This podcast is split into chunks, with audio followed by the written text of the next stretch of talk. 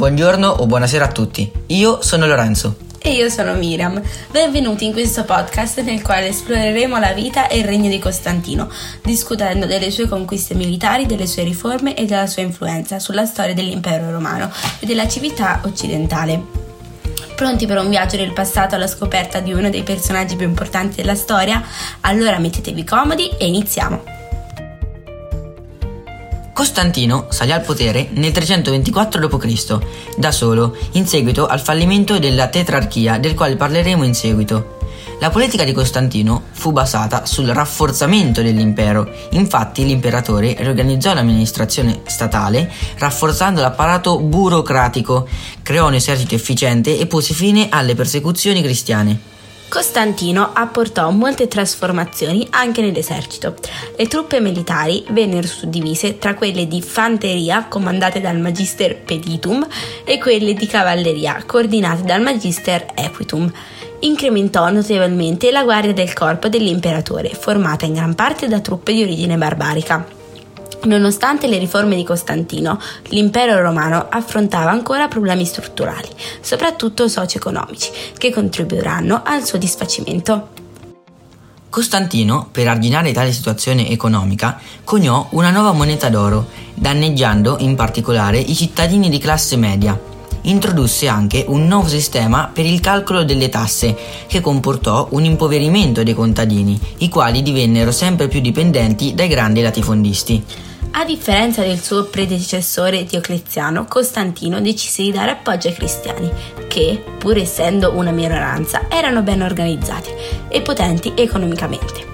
Nel 313 d.C. Costantino e Licino emisero l'editto di Milano, che concedeva la libertà di culto a tutti i credenti, non solo ai cristiani, e restituiva loro gli edifici confiscati nelle persecuzioni precedenti.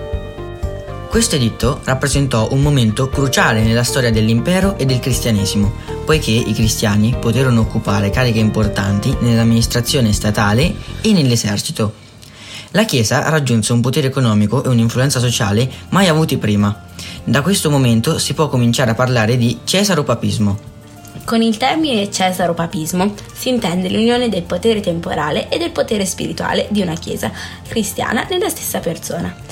Non è chiaro se le scelte politiche di Costantino fossero mosse da motivazioni personali o politiche. Si convertì al cristianesimo in punto di morte, influenzato da un sogno fatto prima della battaglia di Ponte Milvio, di cui parleremo in seguito. C'è da dire anche che Costantino continuava a identificare il dio dei cristiani con il Sole Invictus, l'imperatore si pose come tutore della religione cristiana, esercitando un'influenza diretta sulle questioni religiose, intervenendo nelle questioni politiche in funzione di motivi religiosi. Nel 325 d.C. inaugurò il concilio di Nicea, durante il quale intervenne personalmente giudicando l'arianesimo un'eresia e condannando i vescovi dissenzienti. L'arianesimo, che negava la natura divina di Gesù, rimase diffuso per lungo tempo, che in epoca successiva causò divisioni religiose tra le popolazioni germaniche e quelle greco-latine. Solo dopo la stabilizzazione dei Germani nell'impero d'Occidente, questi iniziarono a convertirsi al cattolicesimo e abbandonare l'eresia ariana. Costantino fondò una nuova capitale imperiale nel 330 d.C. nella città greca di Bisanzio, oggi Istanbul, che fu chiamata prima Nuova Roma e poi Costantinopoli. La sua nuova città era stata concepita come un centro di culto per la religione cristiana e per le tradizioni orientali, diversamente da Roma, che rimaneva una città soprattutto pagana e legata alla cultura occidentale. La nuova capitale era situata in una posizione strategica e fu abbellita con basiliche, terme, stadi, teatri e opere d'arte provenienti da Roma e dalla Grecia. Costantinopoli venne accresciuta a tal punto che la Pars Orientalis dell'impero sopravvisse alla caduta della Pars Occidentalis, come sappiamo nel 456 d.C.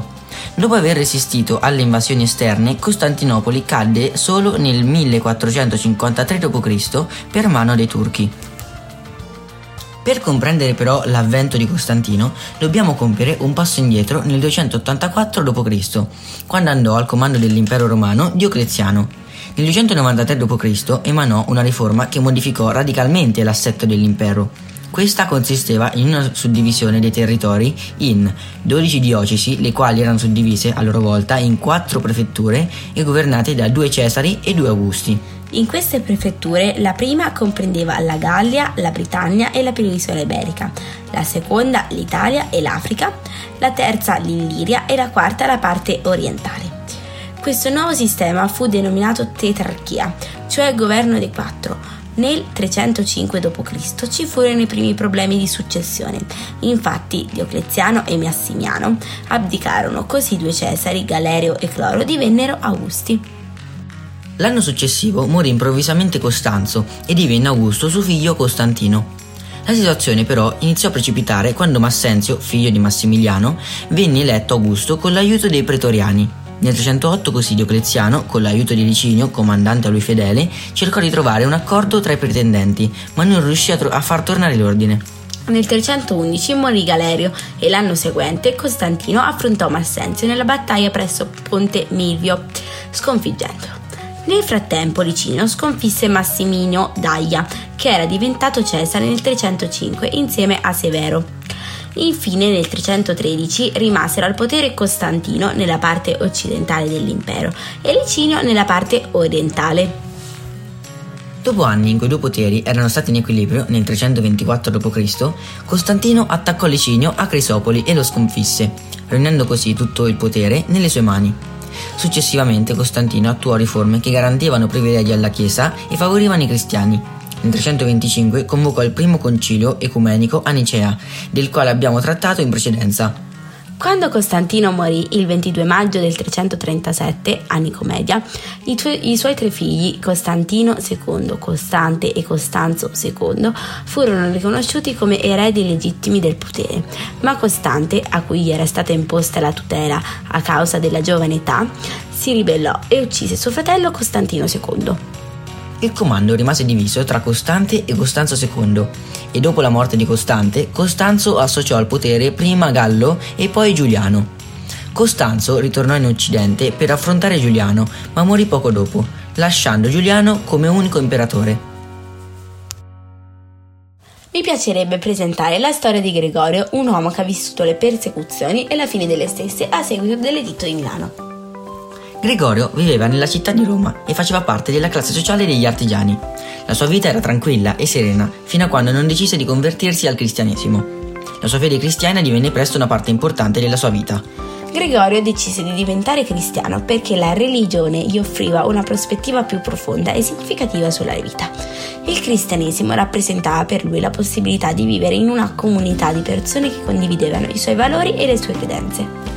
Per lui il cristianesimo era migliore delle altre religioni perché gli offriva una visione del mondo più ampia e significativa. La vita di Gregorio cambiò radicalmente dopo l'editto di Milano che pose fine alle persecuzioni cristiane. Per lui l'editto di Milano è stata una grande rivoluzione poiché gli ha dato la libertà di praticare la propria religione. Per concludere facciamo un breve recap abbiamo visto come sotto l'impero di Costantino cessarono le persecuzioni dei cristiani grazie all'editto di Milano, che ricominciarono con Licino nel 324 d.C., quando si scontrò con Costantino. Quest'ultimo vinse il conflitto e spostò la capitale a Costantinopoli, rendendola così importante la parte orientale dell'impero. Abbiamo inoltre trattato della conversione dell'impero al cristianesimo, quindi con Costantino si inizia a dare importanza alla Chiesa affinandogli funzioni amministrative e giudiziarie. Costantino migliorò e riorganizzò l'esercito, rafforzò l'apparato burocratico e per contrastare il periodo di crisi economica sociale attuò una riforma monetaria. Successivamente, nel 337 d.C., poco dopo essersi battezzato, morì a Nicomedia siamo arrivati alla fine della nostra esplorazione di uno degli imperatori romani più grandi e significativi della storia. Speriamo abbiate apprezzato la puntata di oggi e buona giornata da Miriam e Lorenzo.